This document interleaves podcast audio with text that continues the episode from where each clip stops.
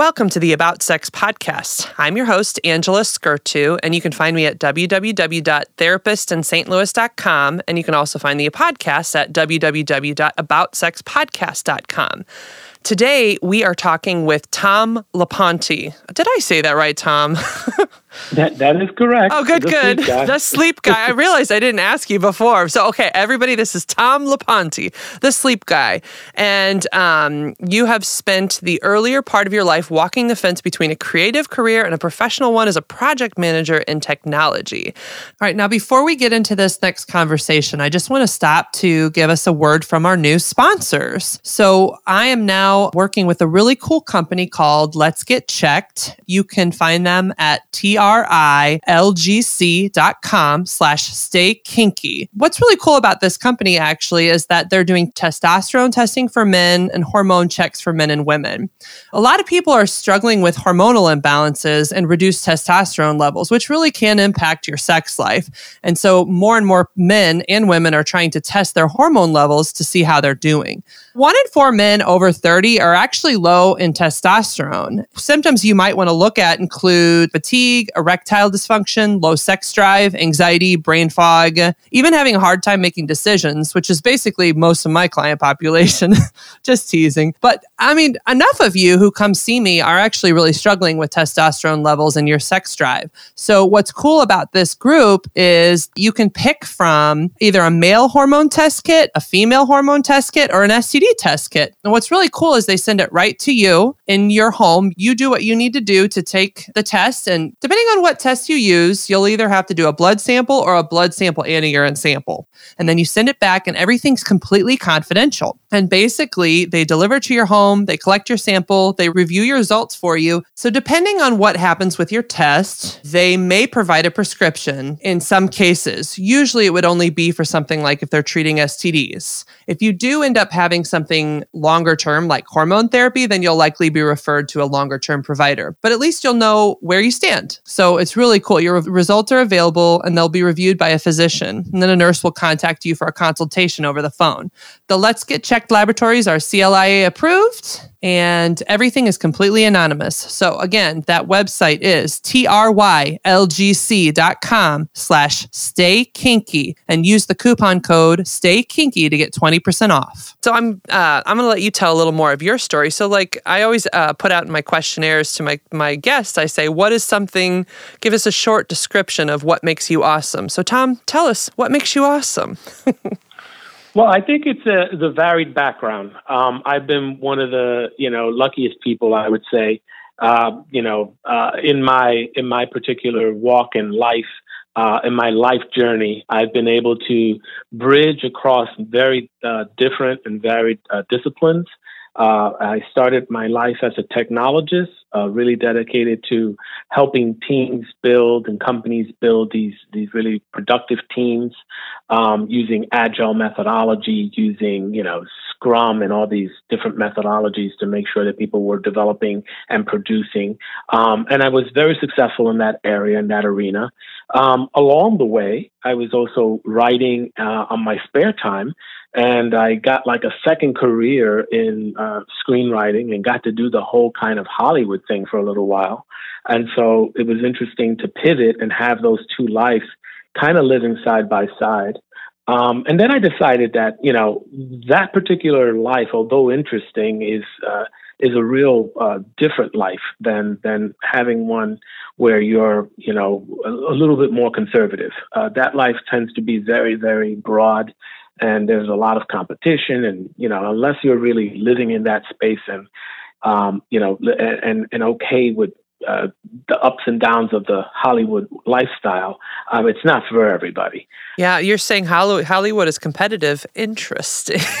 it, well, it's not only competitive; it is very. Um, it, it, when you get there, it's not what you think it is. It's mm-hmm. not all glitz and glamours. It's really a lot of um, internal um, politics, mm-hmm. and those mm-hmm. politics tend to uh, be very weighing on you, especially when you go to the town. I, I was a person that was kind of you know pulled with with managers and with agents and all that stuff, pulled to move to LA. And when I got there, I was this guy who was really a technologist, a project manager, you know, a person mm-hmm. who who works a conservative nine to five kind of job, and they're expecting you to work at ten in the morning and at ten at night, um, but to be creative on like a switch, and they expect you to deliver on a very tight, tight time frame where it doesn't really give you a space to breathe and space to be creative. And so I found that very frustrating. I could see why that would be frustrating. So tell us a little bit about like the sleep guy. You're calling yourself the sleep guy now. Like what are you doing in the here and now and like how has that shifted yeah. from before? so uh, so after I, I did my journey out to LA and found that it wasn't really a good fit for me, I started pivoting back and I came back to to the East Coast. When I got back to the East Coast, my father was diagnosed with cancer. Mm-hmm. And unfortunately, at that time, um, you know, I, I, was at the same period um, diagnosed with sleep apnea. Oh. And so here uh, were two separate conditions that were kind of conflating. They were kind of, you know, I was having trouble breathing and sleeping at night, and I would go to see him, and he was getting progressively worse and not being able to get a good night's rest. Mm-hmm. And one of the things I noticed was that he was sitting up to sleep. And I was like, what is going on? Why are you sitting up to sleep? And he was like, I'm afraid to lay down. And so I went on this whole little path of research. And, you know, since my background is really, again, organizing, and I've even done some advocacy work in, in the consumer end of products, I said, let me do some research and find out what's available for sleep and for uh, my father. Maybe I can help him out. And at the same time, I'll find out a little bit about sleep for myself. So maybe I can get to a sleep doctor and uh, go through some tests and figure out if there's uh, something I can treat for my sleep apnea at the time. And so uh, during that path, I started realizing how broad, how varied, and how confusing the sleep industry was. I was getting all kinds of different, uh, and you know this from being a sleep coach and you know a person involved in sleep as well, that it's it, there's a lot of stuff that you can do. You can go completely holistic, or you can go natural. You can do a hybrid, and mm. it, that created for me, uh, you know, a lot of confusion because I didn't know how to help my dad. I just I couldn't. I, I tried everything. Tom, can I ask you something about him? Um, you said he was scared to lay down. I'm really curious. Why was he afraid to sleep laying down? So it was found out later that he had prostate cancer that had metastasized and was uh, growing in his thoracic. And as a result, it was pressuring on his lungs. Oh, so he couldn't breathe so he couldn't breathe. But again, huh. I didn't know what was causing his he, his apprehension because the doctor said he should be able to lay down and fall asleep, but he could not. Huh. He would he would just lose his air, and so um, during that period, I, I found the industry interesting. Not only did it pique my interest because I said, here is here is something that I, I think no one's really talking to in terms of consumers. Like, I'm a regular consumer. Uh, how do I find out? How do I get from point A to point B? how do you finally get back to sleep for real? yeah. And so what ended up happening is I did find a couple of things to help him sleep. We ended up getting him a, a special bed. Um, I ended up, you know, going through the whole, um, you know, ho- hospice, uh, which was an experience in and of, in of, of itself. I ended up getting sleep treatment, um, but the the whole experience left me inspired. I said, there's definitely an opportunity here to bring what I know about Hollywood, to bring the storytelling, the narrative, the, mm-hmm. the, the filmmaking aspects of this, and my project management work on getting things produced a particular way so that we can be more effective in messaging. And so I combined the two and I came up with this concept of not only the sleep guy, but Deep Sleep Global, mm-hmm. which would be a digital platform to, that encompasses a broad range of products and services and, uh, and, and communication and community. And so that's what, that's what the sleep guy has been. It's the kind of phase zero of this longer, bigger term project that, uh, that I'm on. And I'm still on that sleep journey. That's amazing. So, really, you know, you were confused by how sleep was being introduced or the different modes or modalities to getting to sleep. Correct. And you just wanted to find a way to organize the information. And I'm sure project management helps a lot with that. it, it, does. And, and, and, and, I was really surprised initially because um, I didn't know what was the appropriate way of launching a company about, you know, again, being a, a, consumer advocate, being an advocacy kind of company that offers information? Do I have to be an expert? So I went through a whole certification, became a certified sleep science coach, but more for the, I'm not going to start opening a practice and start being a, you know, a person treating people, but I wanted to know as much as I could so that I can be informed about approaches. And so that was one piece of the puzzle, right? Do I need to be a particular type of brand? Mm-hmm. But then I, I, said, you know, let's take it all the way back to the simplest, you know, to the simplest, uh, um, uh, uh, the finite thing that people can easily digest and that, can, that that is accessible to people, and that is just talking to people and listening to people. And I said, great, let me just put something together. And uh, at the time, a friend of mine came up you know, and said to me, you know, you're really like a sleep guy. And it was in conversation. I just, it's kind of stuck. I said, you know, that's pretty simple. Um, and I started formatting the show in a way that it could be, you know, first it started with just talking to one individual about their sleep issues and just listening to their story, right? I, I was undiagnosed, I was untreated, I went through all this stuff. And then I discovered that there was a uh, path to getting some solutions. And uh, I went to a psychiatrist or I went to a doctor. And then it evolved. And the more people I talked to, the more conditions kept coming up until the library of sleep disorders grew. It, just my information has grown up to about 60 different types of sleep disorders. Wow. And the weirdest thing is that there are all these sub disorders. There's like some primary ones that you're aware of, like narcolepsy, sleep apnea. But then there are all these sub disorders, like exploding head syndrome.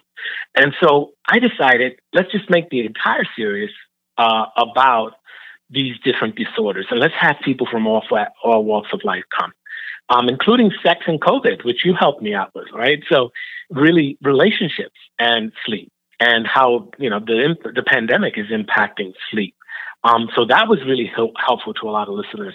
Can I ask you if there, do you think that there are more, like when you're thinking and learning about all these sleep disorders, do you think that there are more sleep problems that are due to stress or biology, or is it a mix from what you're seeing? From what I'm seeing, there's definitely a mix. And there's also a cultural phenomenon that's happening, a sleep crisis underneath all the other crises that we're dealing with. And so I think people, as they become more aware of the various disorders through communication with sleep coaches, through communication with uh, researchers and, and the internet, of course, because everybody just searches everything. They're becoming more And everything aware. you read on the internet is exactly true.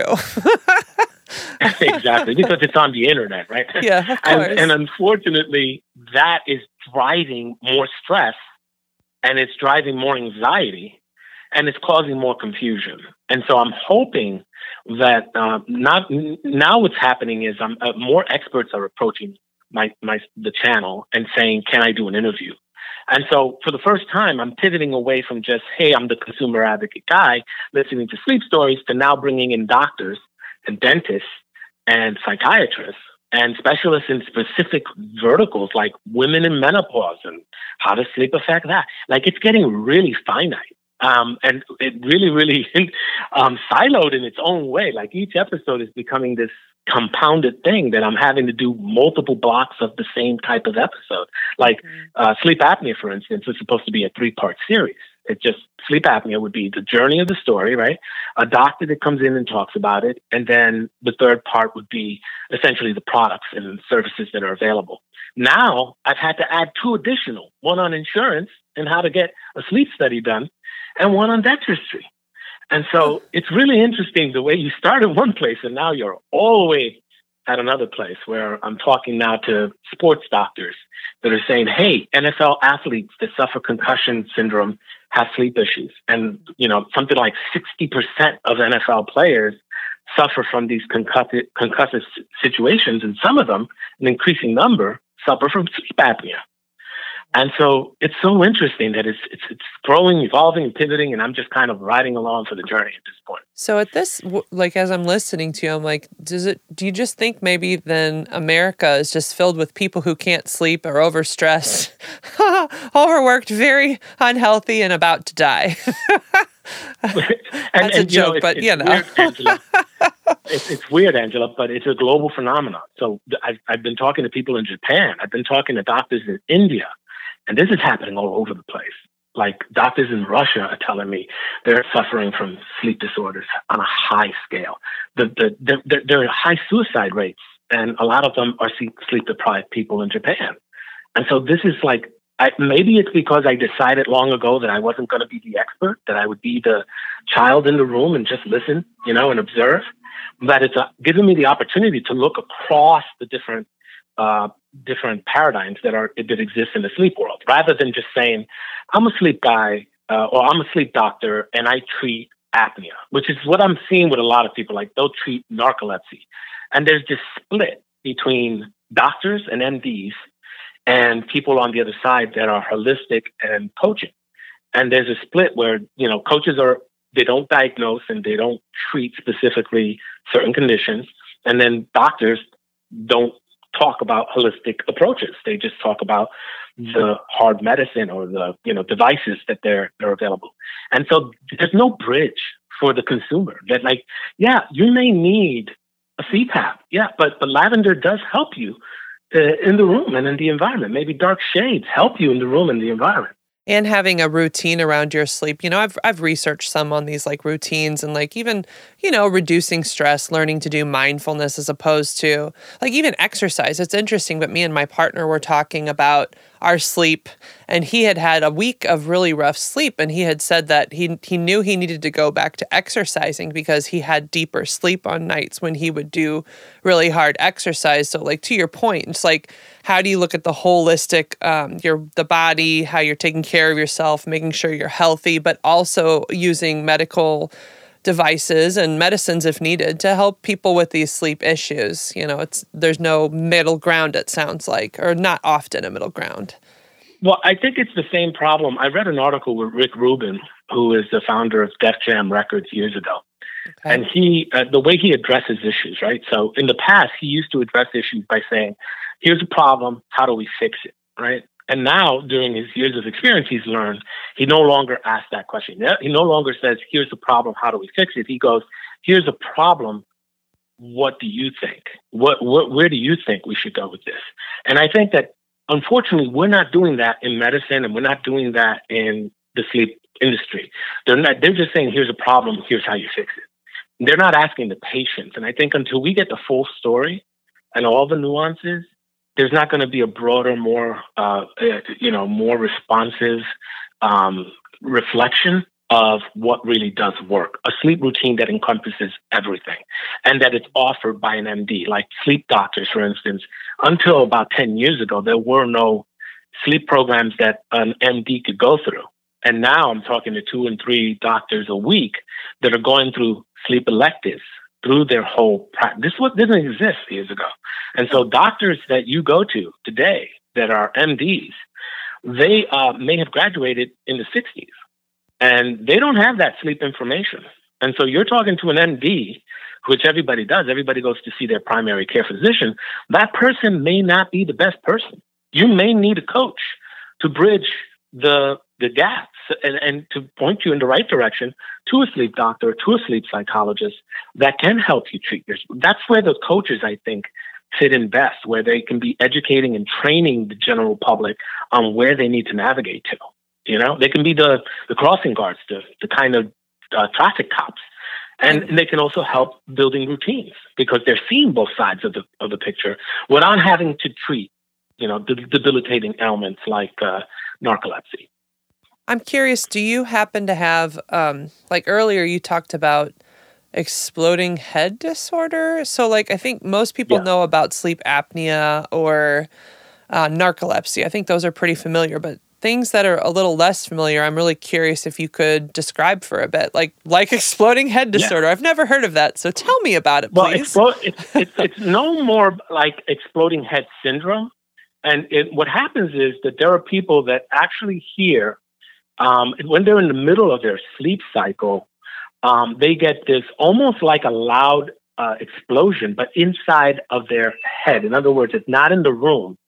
It's like you feel like you, you get the reaction, physical reaction of an explosion, without actually uh, experience it, without actually externally experiencing it. Hmm. It's a weird, weird sensation that happens, and people get these um, explosions in the middle of the night. They they get this this this thing that wakes them up.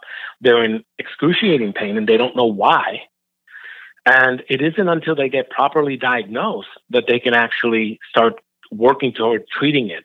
And so a lot of people just think it's a nightmare, you know, or it's maybe something that they they experienced during their sleep. Maybe something happened. Maybe they heard a noise. But no, it's an actual thing that physio- physiologically affects people. And there's still a lot of mystery of what causes it. But I'm going to be having uh, a doctor on not too long from now. We, we have them book on the show to talk about exploding head syndrome.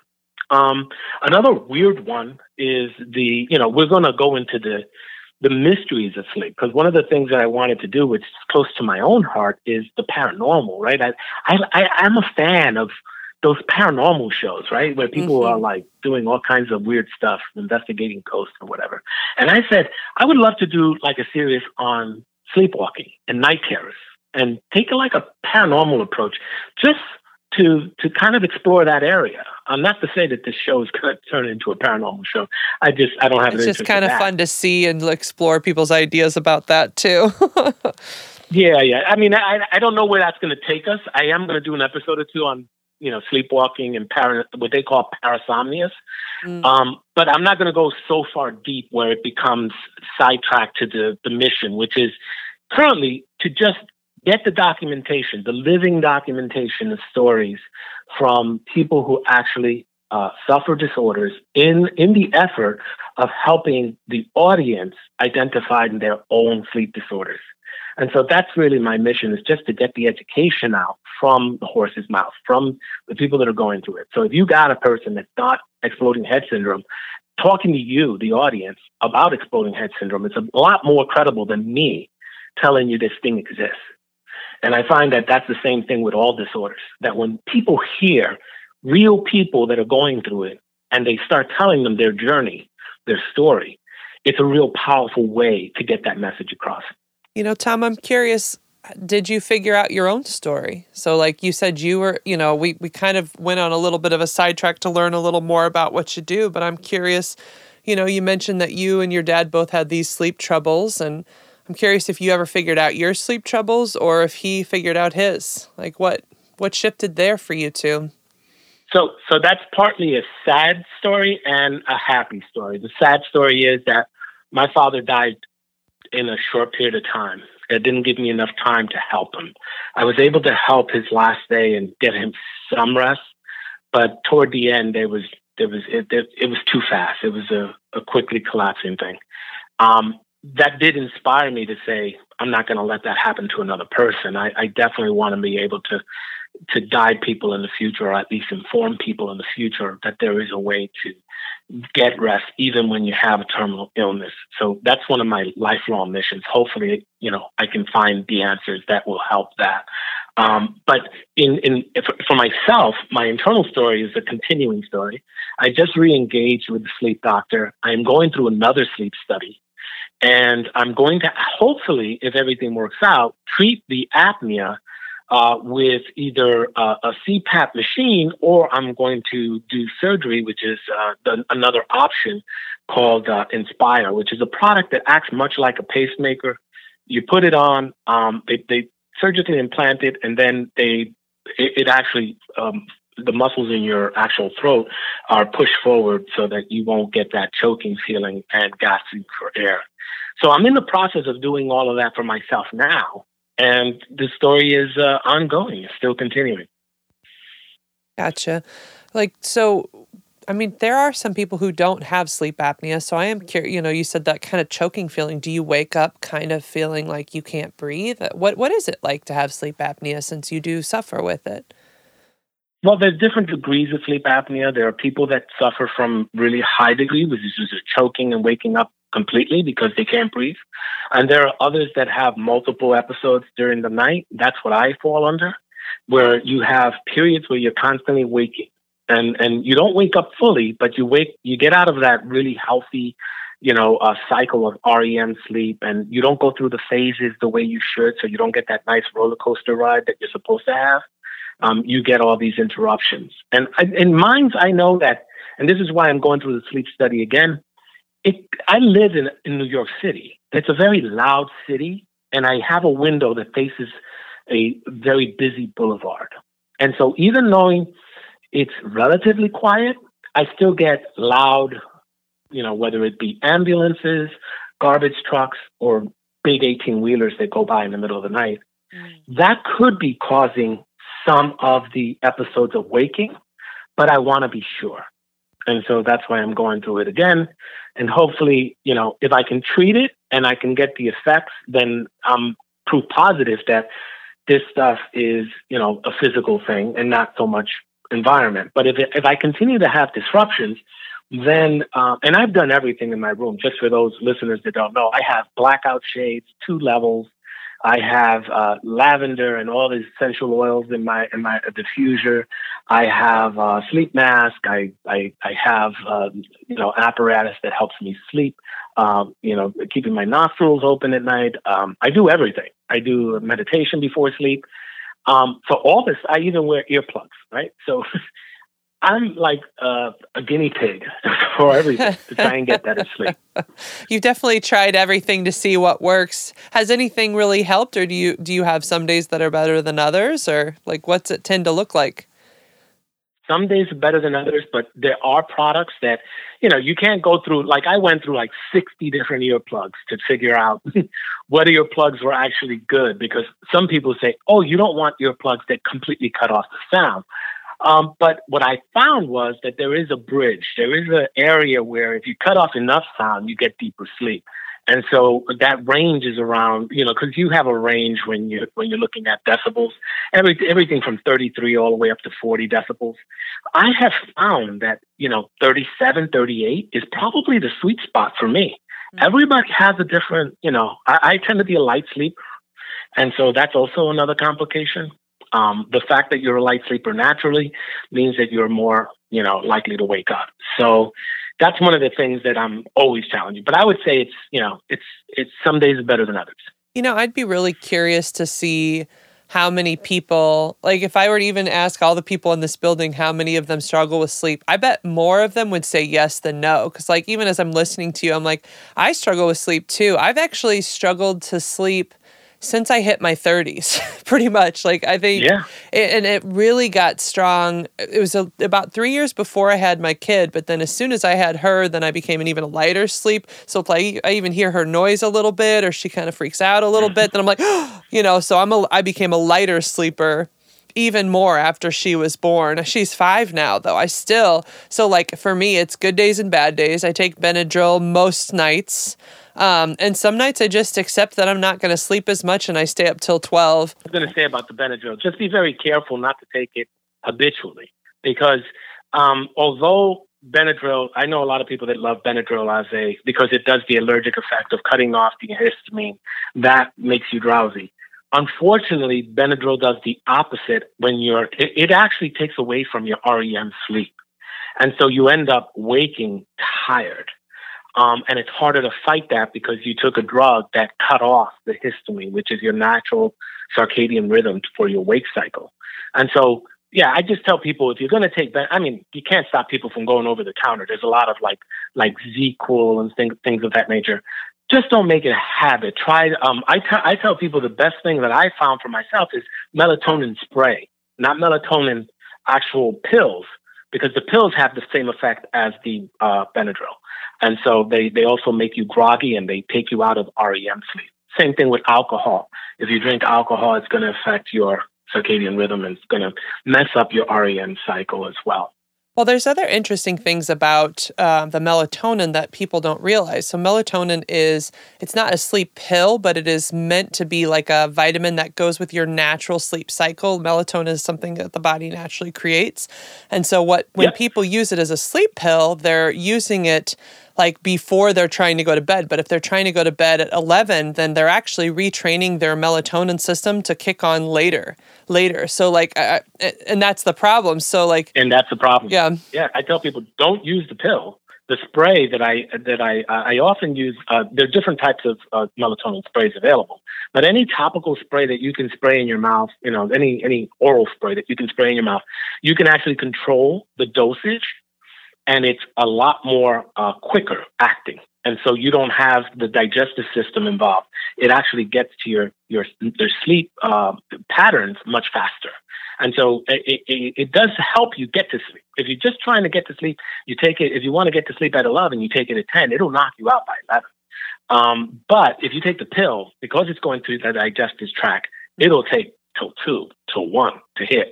And then now you're just messing up your entire sleep cycle. Well, and that's why when I had read about this, they said actually the better way to take melatonin is to have a set time at night and never to take it after nine, actually, because you're trying to train your yeah, sleep cycle yeah, to turn on earlier um, and to turn on more naturally again, but it's not necessarily a sleep pill. So when people do use it as a sleep pill, they essentially train themselves to have their melatonin cycle start later and later each later. time instead of no, it's like every day, awful. do it at eight. yeah, and it's awful because if you think about this, midnight uh, every hour before midnight is two hours worth of sleep. Like if you were to go to sleep at 9, 10, 11, you're actually gaining two hours worth of sleep. If you go to sleep past midnight, you're actually cutting back hours of sleep. And so, you know, I'm one to talk, right? Because I like to go to sleep pretty pretty late, and I usually uh, I'm writing at 12 o'clock at night, which is horrible. I don't but, know. but I, I, I know better, and I know that if I can get to bed earlier, I'm going to wake up more refreshed, and I've proven that for myself more times than not. So remember, every time before midnight is giving you actually two hours uh, additional of sleep in terms of the rest that the body accepts. You know, that, that the body, um, how the body interprets it. Do you think people have gotten worse with their sleep over this pandemic? You know, since everybody's afraid of everything and the world's falling apart. you know, I asked you the same question. I, I think I think we both agree. Um, everything's gotten kind of worse. Um, we're we're locked in our rooms. Um, we, uh, you know, we're we're completely off cycle on everything. How we eat, how we're gaining weight, we're more stressed out, we're working longer. I think everybody on average is working an hour longer. Um, and so, and, and, you know, that's the average. I'm thinking, I, I know people that are working two and three hours longer. Um, so I think, yeah, I think we, we need, we definitely need a solution and we need to get, uh, these vaccines. If, if this is the way to us getting out of, you know, out of our houses, mm-hmm. um, and back to a, a, normalcy of some kind, um, I, am I'm, I'm all for it. so I, I, honestly do think that it has impacted the sleep world quite a bit. I think uh, there has been an increase in also um, just depression rates, and that's oh, also related to sleep. Yeah, no, I mean, if people are depressed, they struggle to sleep. If they struggle to sleep, they struggle with de- often struggle with depression because they go hand in hand. You know, healthy sleep promotes healthy happiness or quality of life, but it's like a vicious cycle. You know, once you're going down that rabbit hole, it's really hard. It's like you know, it's one of those chicken or the egg questions. You know, it's like which one is it? It's it, well, it's a combination of both. You know, I'm also curious if you uh, talk to people about.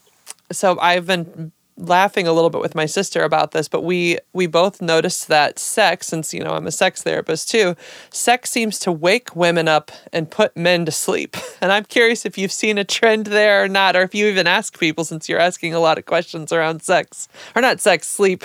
yeah, well, I was happy to have you on on the episode talking about just sex and sleep and the pandemic. Um, but uh, yeah, the truth is, it does put men to sleep physically because men are exerting themselves and then women are actually it's men and women uh, the biology is almost opposite in every kind of way that you can think of in terms of our the way we interpret uh, our physiology. And so the body is really weird in that sense that men you know they they tend to be more active in the morning in terms for the sex part. Um, men tend to be more virile, if you will, in the morning. Oh yeah, testosterone levels are higher in the morning. yeah, and and so they that is true for not just me, but I think every every guy that I talk to, um, and and and women uh, are not at their peak in the morning. I think that they're more at their peak at, in the evening. And so we're always out of sync. I think men and women are always out of sync. Um, and so, yeah, I, I think that it does, it, it, there's some truth to that, that, you know, that men do knock out right after, right, right after anything that uh, is, unless they're doing it so late and so, you know, so uh, with such zero that it, it, it gives them the effect of going to the gym that can happen as well. I would assume, I but I, I, no I tell you, it doesn't matter what time. If I have sex, then I am awake, and like I, I, I always try to do it before before dinner or in the afternoon for that reason. Because if I if I have Mhm. sex earlier in the day, then I'll be awake for the evening. It's like having your afternoon coffee, and then I can actually go to bed at night. But if it happens at nine or ten right before bed, I'm awake and I'm like, all right, I guess I'm going downstairs to watch TV for a bit. And he's like knocked Wow. out. Ah. but That my sister incredible. sent me Well, a I text mean, who said I- the same thing. She was like, "Why does sex wake us up? I don't like it." yeah, I mean, it, it does, but for for men, uh, it's not the case. I mean, uh, for men, uh, if I, I, you know, I tend to be again, I, I tend to be more active in the morning. But if I do have an evening where you know I'm having, uh, you know, I'm having sex, then yeah, it does. It does put me. It knocks me out. it's like a glass of milk for me. It's like, all right, well, that's just that's fine. I was just curious. All right, so there's one question on here that you put that I really was interested in asking because you know I have your questions kind of in front of me, but I was liking the storyline. So you have on here, what are your two most significant regrets in life? And I just thought that was a really cool question. So, what are they, Tom? Yeah. Well, I mean, the two biggest regrets I have in life is the way that I look at time, right? Um, initially, when you're younger, everything seems like there's so much time to get everything done. And so what you do is you procrastinate more because you're saying, yeah, I can basically do whatever I want. I've got all the time in the world to accomplish it, right? And so one of my biggest regrets is that, you know, I did not value time when I was younger in a way that I could do more uh, while I'm here to to better the the world, to better humanity, than to not uh, spend so much time procrastinating on things like I don't know video games or whatever it is that you were doing when you were younger. Although it's important, but I, I, I do regret not not valuing time more or understanding time more. And another thing I I, I regret um, is that I, I, I really want to be able to communicate more effectively. And so I think that one of the things that I've learned uh, during time, reading, for instance, you know, Warren Buffett and people that have been in the financial field, uh, the Elon Musk of the world, is how they uh, never stop learning. So one of the rules for Warren Buffett is never go to sleep without learning something new. Hmm. And I I regret that I never used to do that. Like I, I would wake up and I would live my life, especially as a project manager. It was all like a drone uh, kind of mentality. You knew the work, you went, you were educated in the work, so it was almost autopilot. You did it. You knew what the timelines were, what you needed to do, what the mile markers were, and everything was basically autopilot. And so my biggest regret there is understanding how communication is super powerful and the learning of things. And so now I don't go to sleep without learning something new. That's probably what's keeping you up at night. No, I'm just kidding. No, I, I'm only I- by- by- teasing. yeah, I mean, if I if I uh, if I get through a day and I and I don't accomplish my task, then yeah, it, it can keep me up at night. Um, Because it's exciting to learn new things. Doesn't it put you in a buzz? Anytime I learn new things, it's like I go into a matrix buzz mindset. I love it. Oh man, I could just like sit on it for hours. yeah, well, what I try to do is I try to do all my learning, whatever it is that I'm. I try to strategize my learning. Like Mm. it, it, it can be as simple as learning how to sew differently, right? It can be as complex as learning a new software program, right? Or uh, a, a process. And so what I try to do is I try to schedule the learning and say, I got to read this book because I want to learn how to communicate better. I want to learn whatever it is. I want to, I want to read this article and spend 20 minutes reading this article because I want to learn something new about sleep. Whatever it is, it can be small. It doesn't have to be great. Like you don't have to change the world by doing great big things, right? You can change the world by doing things consistently and, and experimenting and finding and, and learning and asking the right questions. And so I think that's the key, you know, to that learning that, that Warren Buffett was talking about. That's really cool, Tom. Hey, we're towards the end of the episode for now, so I guess um, I would like to know how do people find you and just final thoughts you want people to know about you before we end today. Well, if you have a sleep disorder, uh, if you have a sleep story, and you want to share that uh, in in a very safe environment, I welcome your entire audience to uh, seek me out. They can go to deepsleepglobal.com. Um, on there, you'll find out a little bit about uh, myself uh, and the show. I have a YouTube uh, and podcast that go out weekly. Um, I do ask that you know you uh, you kind of uh, give me a little bit of background. So if you do want to send me an email, you can reach me at deepsleepglobal at gmail.com. And you could just put in the subject line sleep issue and whatever that sleep issue is. And that way I can get an opportunity to get to know your audience members as well. Um, and the sleep guy, tune in weekly. Make sure you subscribe, like, and follow. Well, thank you so much, Tom. And this has been Angela Skurtu with the About Sex podcast. You can find me at www.aboutsexpodcast or www.therapistinstlouis.com. Thank you all for joining me. Thank you, Tom, for joining me in this interview. And stay kinky, St. Louis. Thank you. Thank you. Bye bye.